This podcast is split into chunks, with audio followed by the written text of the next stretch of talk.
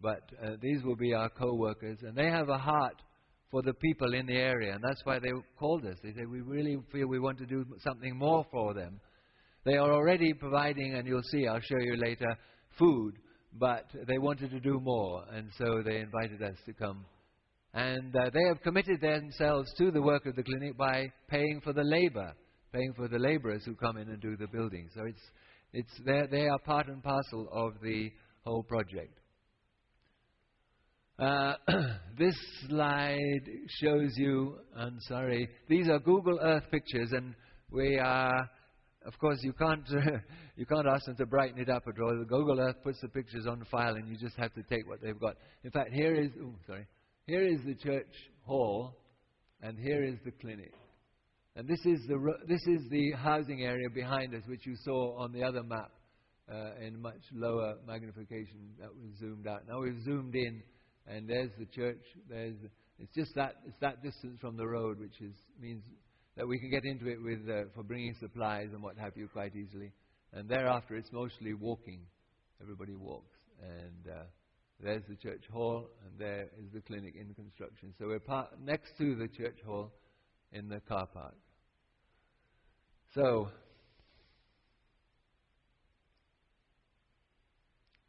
Swaziland. Let me tell you a little about Swaziland. It's a small country about the size of New Jersey, they tell me, uh, about 100, uh, 75 miles across, 120 north-south, so it's small. Geography, this area up here is mountainous and quite cool in the uh, winter time. Here is the Middle Lands, which is uh, sort of Mediterranean type climate. And finally, here down here, is this, this is the lowlands, or the low veld, to use a South African word. It's hotter and more humid, and there's malaria down there.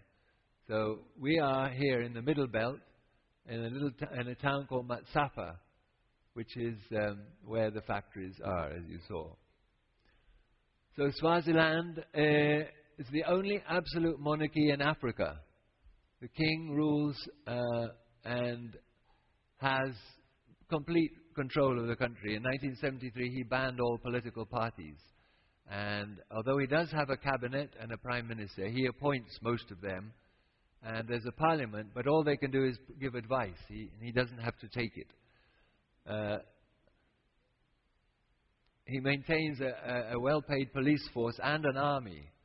And uh, we can't really see quite why he would need an army because there's hardly anybody likely to ever attack him. But I think it's for internal security purposes that he has that. Uh, the amenities are good, the roads, uh, we get light and water. You switch on a light, it comes on, it stays on.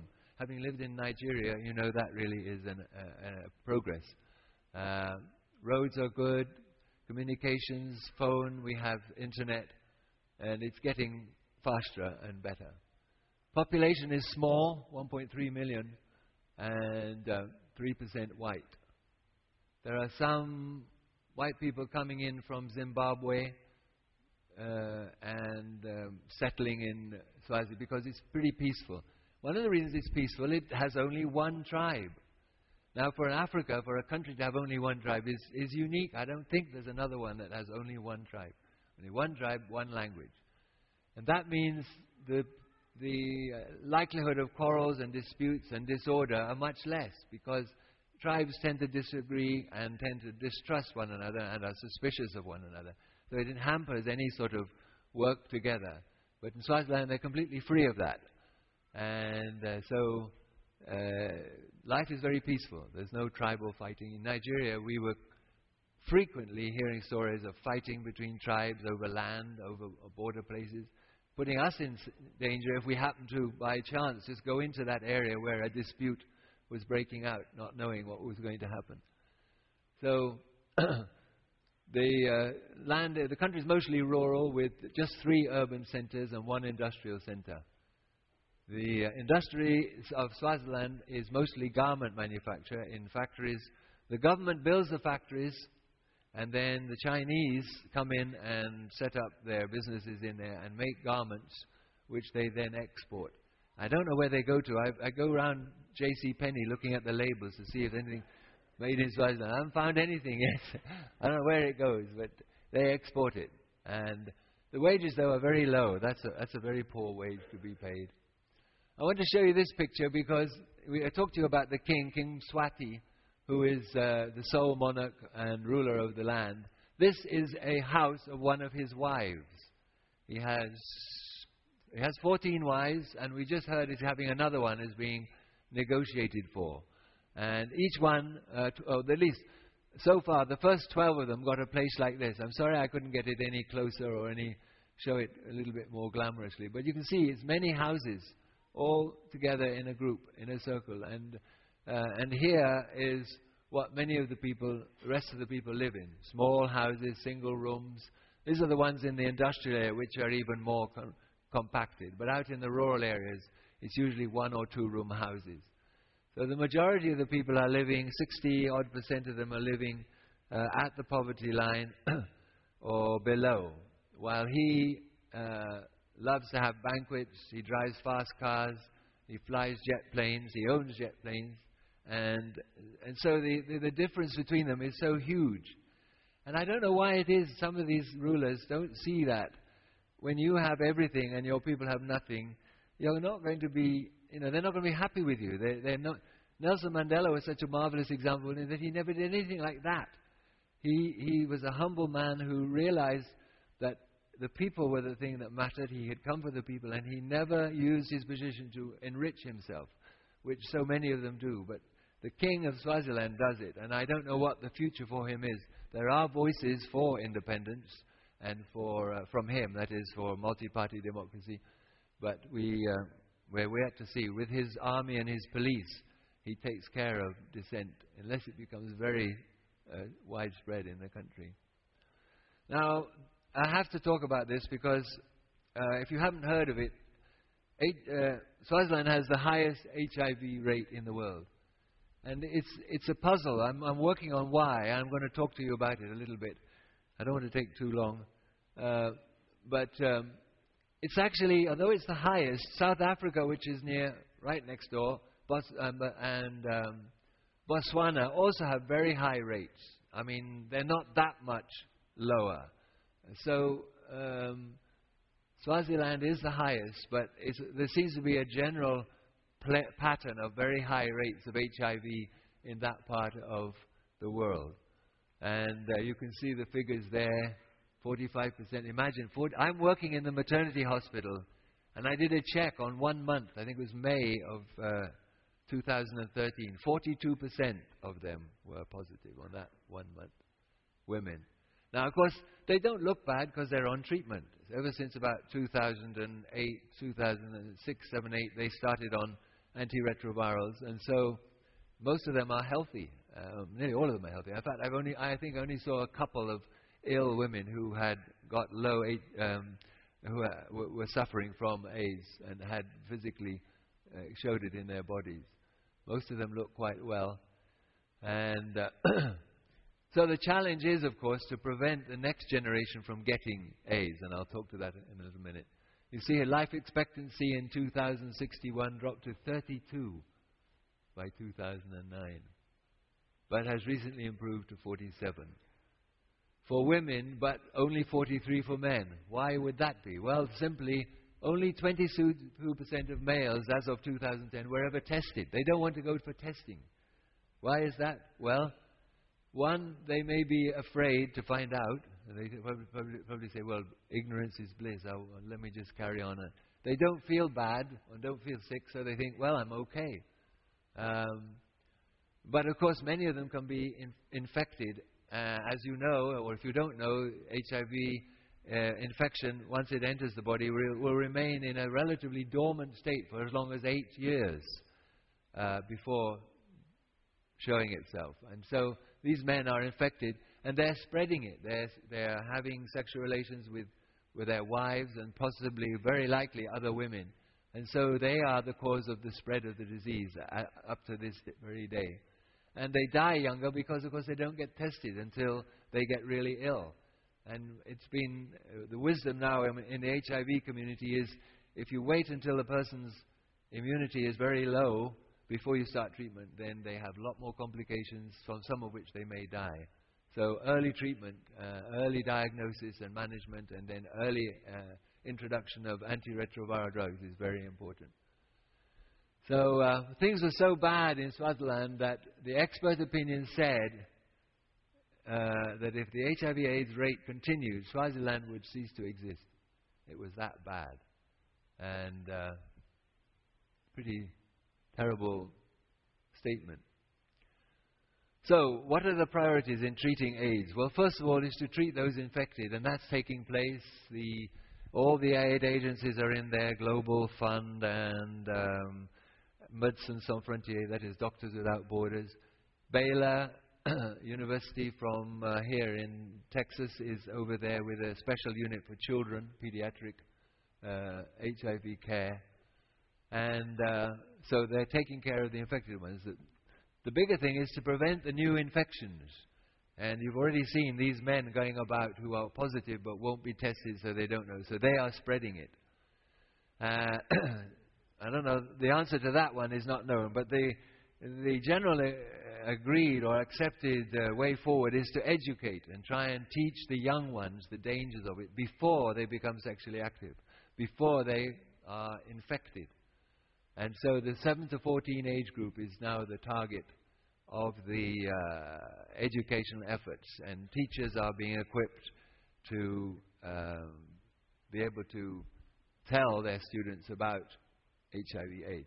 But I've been reading some articles on this, and it is actually quite difficult for teachers to do this and to get it across so that the children will change their behavior. And um, so it's an ongoing problem. They teach them, the, they give them the lessons. The children say, ah, yes, I know about AIDS, and this is how you get it, and so on. Then they go home and they just carry on doing what they've done because they haven't taken the lesson with them and brought it into their, their lives and used it. And uh, as you may know, A, B, C, no, yeah, how to change behavior. That's going to be our big challenge. How to get people to stop and think to themselves, now, if I do that, then I will risk getting an infection. Therefore, I will not do that. And it's the whole science. Uh, any of you are psychologists here, the business of theory of planned behavior, theory of reasoned action, a whole lot of other stuff which I've re- read about, trying to get people to take on information and use it to. And you see, they're not very well educated people. I think that's one of the great things about education is that educated people read instructions, understand what they mean, and ca- carry them out. Uh, non-educated people read, read instructions, but they don't really understand them, and they certainly don't carry them out when they go home.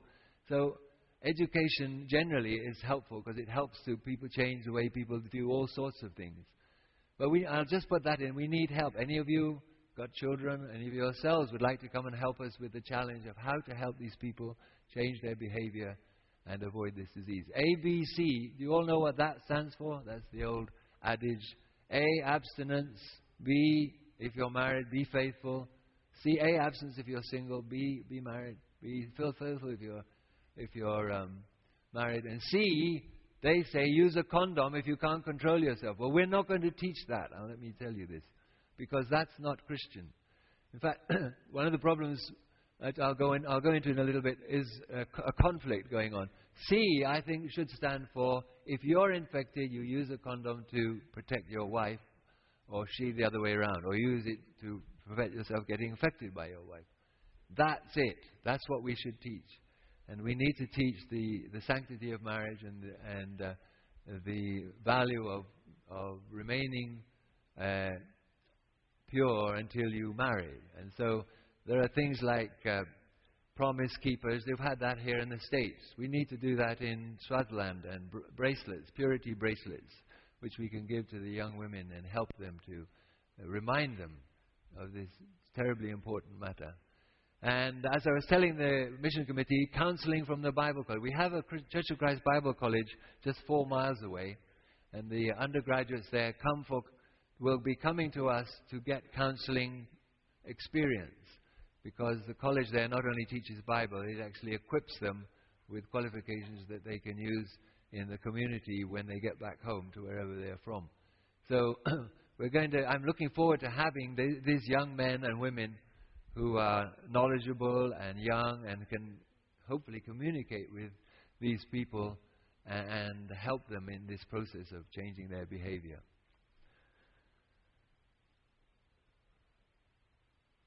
Of course, the clinic will also deal with uh, general conditions, general medical conditions, and in, in including acute life-threatening infections in HIV-positive patients because, because of the number of people who are still not tested, they don't know. They are the ones who will get sudden, overwhelming infections, and we have to be ready to recognize those and treat them. Uh, I'm a gynecologist, so I have an interest in screening for cervical cancer, so I'll be doing that it's much commoner in HIV positive people, so I'm expecting to see quite a lot of that. And I won't charge them, or if I do, I'll charge them just a small, small amount because I don't want them to go away because they say, oh, I can't afford it. So I want to help them. So that one will. And then the common conditions, hypertension is quite a lot of that, diabetes, uh, and so on. Why is the HIV rate so high? Well, I'm working on this, and here are some of the factors. Polygamy. You saw the king's palace for his bride, for his wife. Uh, I think he has 12, 14 wives. I think Swazis like their king, generally, the rural ones, anyway, the people living in the. And they. they. Uh, I think they say to themselves, well, the king has many wives, well, why shouldn't I have a, a one or, or two or three?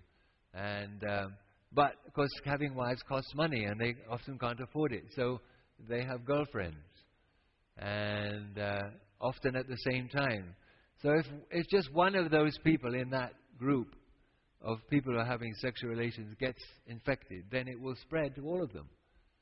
And uh, that's a factor. Uh, low wages, unemployment. When in Nigeria this was true, they would, um, when they couldn't afford to pay for the children's food, they couldn't get food on the table for the children, the children were crying hungry. The woman knew how she could do to get money, knew where she could go to give her body so she could get money. Rape is common, unfortunately.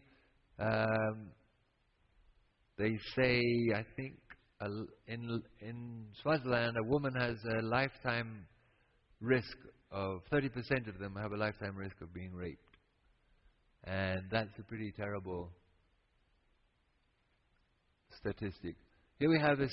This is a story of a young girl of uh, must have been 14 maybe, and we were taking her on a journey, and uh, as we were going along, she suddenly shouted out, "Stop!" And the driver pulled over to the side of the road, and as he did, she opened the door and fell out. She kind of stepped out, but of course, because the vehicle was moving, the, the, her momentum meant she fell, she fell flat on her back on, on the side of the road. And of course, we stopped and picked her up and um, put her back in the van and took her. But later, when we went into it, it turned out that she was from a polygamous, family and she'd been raped by one of her brothers, same father but different mother. And there was a whole lot of social problems going on uh, as well education problems. And this poor girl, I think she just she couldn't handle it at that young age, and so uh, you know she, she just it just built built up inside her. You can imagine. Fortunately, we had with us one of the sisters from the Bible college that I've mentioned who took her under her wing and spent time with her. And I got reports later on that this young lady was doing much better. And so uh, we were able to help in that case. And these are the other things that we think uh, uh, contributing to the high rate of HIV. I, have been contemplating this. I'm going to take just a few minutes to talk about this about a wounded people. I think the Swazi people are a wounded people. AIDS, when it started, devastated the country. There was no treatment for it, and thousands of them were dying. And I've calculated that probably 120,000 died over a period from 1986, it was first diagnosed, 1999 was when they, I saw the figures for deaths. And from 1999 up till 2009, 2010, 120,000 deaths out of 1.3 million. Well, imagine, that means that one in ten are dying. And so every family will know of and have lost a, a member of their family. And of course, as you all know, HIV people are usually in the young uh, productive years of life 20 to 40, 20 to 50. And so they, the breadwinner or the, the mother who's caring for the family was being removed from the family. So that gave even greater uh, devastation to the family. So I think the society is in a shock. And the reason I think it's in a shock is that Swaziland in the past was known as a, a, a land, it's called the pulpit of Africa. I know I'm going through time, but I'm going to tell you a story. One of the kings of Swaziland, before he died, had a dream. And in his dream, he saw uh, some white skinned people bringing a book and some money. And uh, when he woke from his dream, he told his, told his people, and he said, You must go and find these white skinned people and have them bring this book because the dream told him that the book was the book from God and it would tell them what they needed to do to be pleasing to God. And so he was concerned that they, his people should have that book and they should learn from it. And so later, some years later, that happened. The missionaries came down with their book and with their money. But the king who gave the, who saw the, uh, who saw the vision, he said, "Don't have anything to do with their money. Just take the book and listen to the book. Learn from it. Don't have anything to do with their money." And so Swaziland became. Uh, they received the missionaries. They had teachers to teach them how to read it, so that they could then read it for themselves, and so on. Swaziland was known as the pulpit of Africa. That was years ago, and I don't have any first-hand information on that, more than that story. But now, Swaziland is the highest rate of HIV in the world, and as everybody, most people know, AIDS implies a degree of immorality, and you just, you won't get it if you're faithful to your partner and she's faithful to you, and you won't get it. So they have been immoral. So they're in this terrible bind. They are people who believe that they are Christian, that they've been following the ways of God. Uh, and here they are with this horrible disease, which is not found in Christians. Uh, what's the explanation? Well, I think it may be that on the surface they were Christians, but underneath they were not Christians. They've been living a sort of double life, possibly. And so now nobody will come forward and say, Yes, I'm infected, or my children, or my son died, or my daughter died of the disease, or my father died. They won't say it. I think it's because they realize that they are a Christian. They used to be a Christian nation. There's some of that Christianity still in them. And so to them to admit it is horrible. It's, it's, it's, a, it's a sign of, uh, you know, debasing themselves. I, am a fornicator. I, I, I, my family are fornicators. Nobody wants to admit that because Swazi people think of themselves as Christians. And so the culture of silence and stigma uh, is prevalent there, uh, and nobody wants to talk about it. And we are yet to have any eminent person in Swaziland come forward and, unlike Nelson Mandela, who, who, who told us openly that one of his sons had died. Kenneth Kaunda, who was the president of Zambia, also had a son or daughter, a child who died of HIV, and he confessed it. But not in Swaziland. Nobody is willing to do that yet. And so we have people, PLWHA is my shortened version of people living with HIV and AIDS. And so they suffer because they, are, they feel rejected, they, they, re- they feel debased in their own minds because of their culture of the Christianity. And so they suffer a lot, and loneliness, isolation, self sort of denigration, and depression can even follow from that. But on the other hand, the culture of Swazi, according to African tradition, of course, is to be polygamous, have lots of wives, have many children. And so here is a country which is zeezawing like this between these two uh, positions. And uh, they need prayer. They need prayer because they need to go back to the basics of Christianity and believe it and put it into practice and uh, leave behind everything in their culture which is unhelpful. I mean, you can keep the cult- bits of culture that are okay, but, but embrace Christianity fully and live uh, righteously before God with, with the blessing that will definitely come. So we have many social problems because, really, related with HIV, the, these babies being born, and many children live born. Only 20%, 22% of Swazi people, Swazi children, have two parents. So most of the situations, it's a, it's a female and a child. So these boys are growing up without fathers. the low self esteem, underachievement. There's one thing I've noticed about our sisters in the church in Swaziland they sing beautifully. I don't know if any, of you have ever, ever heard of Miriam Makeba, who was a very famous African singer who traveled during the apartheid years. She lived here in America, I think. She sang with Harry Belafonte and others. Uh, I mean, she she's she's a big name in Africa. She's she's died now. She's not alive, but she's still remembered fondly in South. Well, she had a marvelous voice. She had such a deep and resonant and powerful voice. We have sisters who can sing much louder than the men in Swaziland, and every Sunday morning for at least 30 minutes, maybe longer. Sometimes they go over. Uh, they'll just sing, and a lot of the songs are started by the ladies because it's kind. Of, it's not church yet. It's just a gathering to sing before church begins. And the songs they sing are just marvelous. And uh, they have that resonant voice, such, such harmonious, beautiful voices. And I wonder sometimes if it isn't their way of expressing their frustrations, it isn't their way of, for a, a moment, that they're not repressed, that they're not looked down on, they're not said, you're just a woman, and I'm a man, and I'm above you. And so they can use that voice to say, yes, I'm a person, I, am real, I, I, I'm equal to the best of you, I, and, uh, and I can put my heart into this. And I think that's, we notice that, and it's, it's very touching to see. And their singing is remarkable. But the heart of the problem, of course, as so often is spiritual. The, uh, the, prob- the Pentecostalism is widespread, and also Reform religion I call it reform religion, where they teach you don't have to be baptized to be saved. But we know that you do. And so a lot of people are going around have not been baptized or they've been they're waiting to be baptized by their church because they only do it at certain times of the year. They haven't been baptized into the Lord by for remission of sins. so I think that hampers them. They don't have the Holy Spirit. Then there's the pagan uh, religion of their own ancestors, what they started off with, what they, their parents have taught them, or their grandparents have taught them.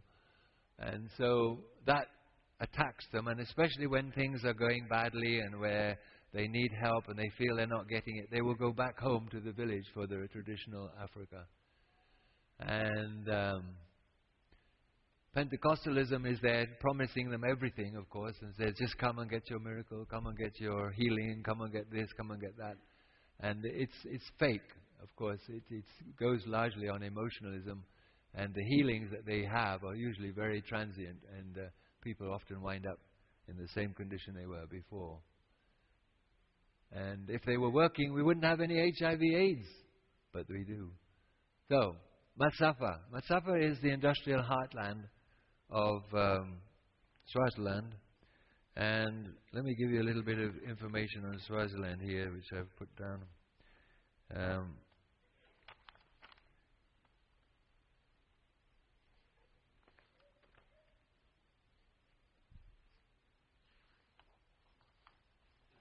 it's the industrial heartland.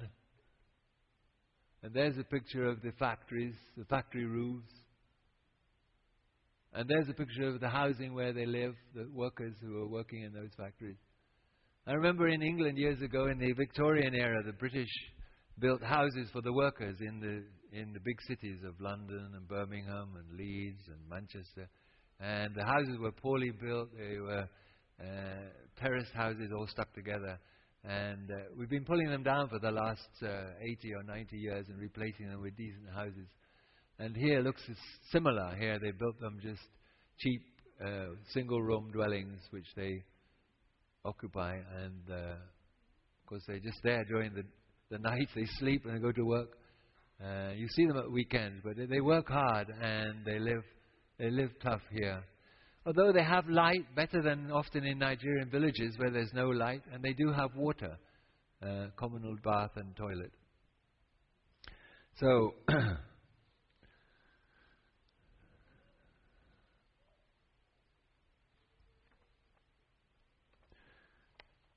So it's uh, the the factories developed during the apartheid era, when uh, the South African government uh, was boycotts against them. They couldn't bring in their, they couldn't export their products. So they built, they moved their factories into Swaziland where they could then export things. And uh, so after apartheid ended, they stayed on, and so the factories uh, have continued. And the government of Swaziland is trying to uh, increase the number. They build the factories for the businesses and rent them out to them to come and set up a, a manufacturing in there.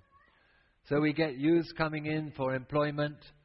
Uh, most of them are garment factories, as I said, and the workers work for three months and then they are sacked, as it were. They give them their papers and then they rehire them. And that way the Chinese owners uh, avoid paying sort of contributions to benevolence or whatever. Uh, there's something that they, they're trying to avoid, which is really sharp practice, but they do it. And uh, they pay them $110 a month, 100 yeah, $110 a month, which is very low wage. That's two sweatshop uh, labor. And um, but Matsapha is the largest center for jobs in, in Swaziland. It's the largest center for unemployment and uh, or employment. Largest center for informal housing. These are called informal housings. Uh, they are slums, I think, would would also be another expression. You could call them slums. And uh, there's the high teenage pregnancy rate, and in these houses, high abortion rate because the the women, if they're busy in the factories and they get pregnant, they know that they're going to have to stop work at some point, so they have an abortion rather than than allow that to happen. So that's another problem we have. Of course, we will not be doing abortions. We will be counseling and teaching and trying to help them. Abortion is actually illegal in Swaziland, so they go to the back street and endanger their lives. Okay, now we're coming on to the. Um, yeah, we've been through these.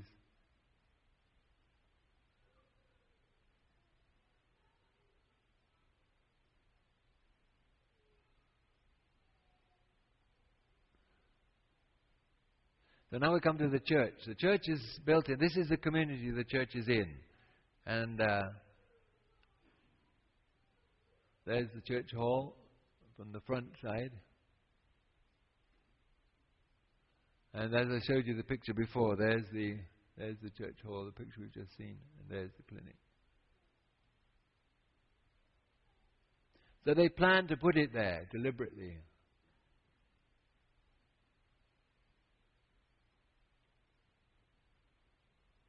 And their desire has been that we sh- they should have a medical clinic. And as I said earlier, they are paying for the labor. And here we have feeding programs, OVC they call them, Orphans and Vulnerable Children. There are 200,000 or 220,000 orphans in Swaziland. And so, really, that, if you just remember that one statistic, that tells you that there's been a serious problem in that country to have that many. Of course, in, in the definition of orphan is one parent uh, who has died. In Africa, that's the way we do it. We don't, you don't have to lose both. But um, so over 200,000 orphans growing up, either, either no parents or one parent. And because often the parent, the father has died, there's no income, there's problem with feeding and education. And so there's a need for, for feeding. I don't know how many are actually being fed in this way. It's impossible to know. But we are involved in it. Church of Christ is involved in it. This was a Bible, the Bible college, actually. This one is from our church at Matsapha. And here you can see those eyes looking, uh, watching. The, the pot is getting empty. And here they are with their little, they come with their feeding bowl. I put this one in because you see here's two older ones and one younger one.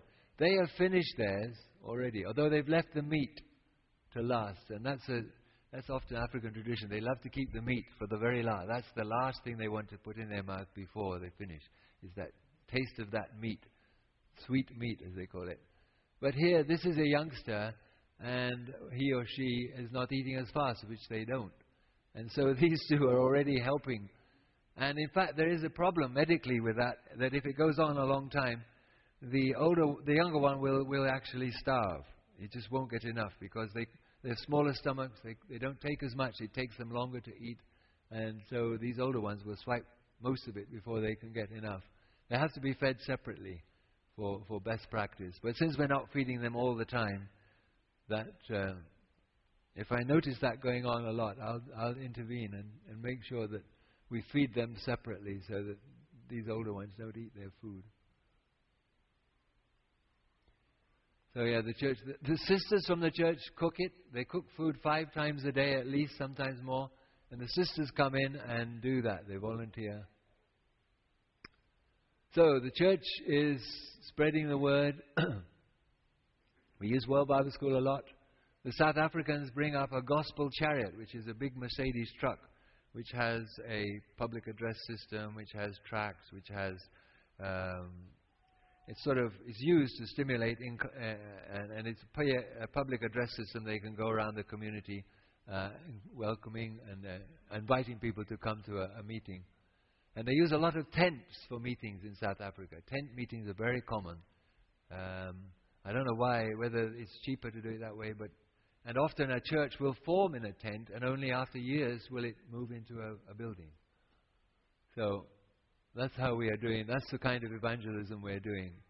And uh, particularly, I'm doing this, reaching out to the sick and needy. And um, uh, I've been doing group Bible studies. Annette, too, has been doing Bible studies. Now, reading this evening, I always think this is. Um, I always claim this as one of the things, justifications for medical missions. But you see the order in which Jesus puts it. Th- we often say, well, we must preach the gospel to them. Yeah, but if they're blind, or if they are in pain, or if they're deaf, or if they are, you know, they've got medical, they often can't concentrate. If they're blind, they won't see it. They could hear it. But the, the point is that um, if you if you're suffering physically, it's hard to concentrate on the gospel. You need to be met at the point of your need. Where, when you, uh, like Jesus, he didn't always preach to those who were sick. When they came to him, um, like the man who reached out and said to Jesus, If you are willing, I know you can heal me. And remember how Jesus replied? I am willing. And that's a marvelous, to me, that's the go light, the green light for medical missions that Jesus said, I am willing to get involved with sick people. And in those days, leprosy was a, a, disease where you weren't supposed to touch a leper, and if you did, you were unclean and you had to go through ceremonies. But Jesus was willing to, to go through that for the sake of touching that man. And uh, so we have to follow Jesus' way, and you've got to do something for them when they're suffering before you can help them to have the thing that they really need. Uh, I think we all.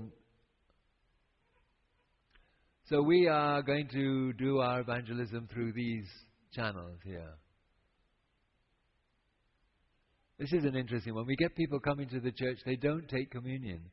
And we found on a number of occasions that they are actually people who are interested. And they haven't been baptized, but they are sufficiently interested to be coming, and they come regularly. And so we we've taught them, and a number have been baptized. And also, we're now focusing on youth and young adult ministries because so far we found it more difficult to reach the older, older ones. And Annette is doing math drill classes after school. This is again, she's giving them something they want so that she can then we can give them something they need. They need mathematics skills because they're hopeless at math, and a lot of them hate mathematics, and uh, as sometimes people do in over here. But Annette is great on getting them comfortable with doing math problems and doing them frequently, repeatedly, and she drills them. And if they stay the course, they actually come to, they come out liking it, come out smiling. I've been and done a math test and I liked it, I enjoyed it. And so that impresses the parents a lot. And we have a number of those children attending the church services as a result of that. Here's a personal Bible study going on one of the single room houses. Not terribly well focused. I'm sorry about that. But uh, you can see the room is uh, the walls are undecorated. One bed and a table, and then on this side, out of the way, is the uh, preparing of food area. So And then the children, I don't know how many little ones there. So she works in the garment factory. And there she is. She was baptized. Uh, I met her at the hospital actually because I'm while the clinic is still preparing, I am working in the hospital, and I met her there and followed up, and she was interested, and so we studied, and uh, she was baptized, and now she's uh, a, a faithful member of the church. She's still quite young in the faith, and she's got some problems, but we're hopeful, we're encouraged by her. And Annette also does studies. That's Annette's language interpreter, and here's a student. So we keep busy. Uh, so uh, let me give you a little bit on the construction. Here we go. We're building, and Annette's wonderful at building. Her dad was uh, in the real estate business, and so she learned from him how to design buildings and then uh, how to supervise the construction of the same. So here's the ready mix cement going in for the deck, and um, there they are spreading the concrete. So it's a rapid job that. Uh, a brother in the Lord paid these men because um, they were they weren't regular contractors, weren't, weren't regular labor. These were special contractors. But they bring in about twelve of them because they shoveled it by hand. There's quite a lot of hard work, so they did that. And there, there's our construction. It's still a. You can see that we've just started on the upstairs part there. We have actually got a bit further along uh, than that. We didn't. I didn't put one of those. So temporarily, I'm working in the um, labour and delivery at the maternity hospital.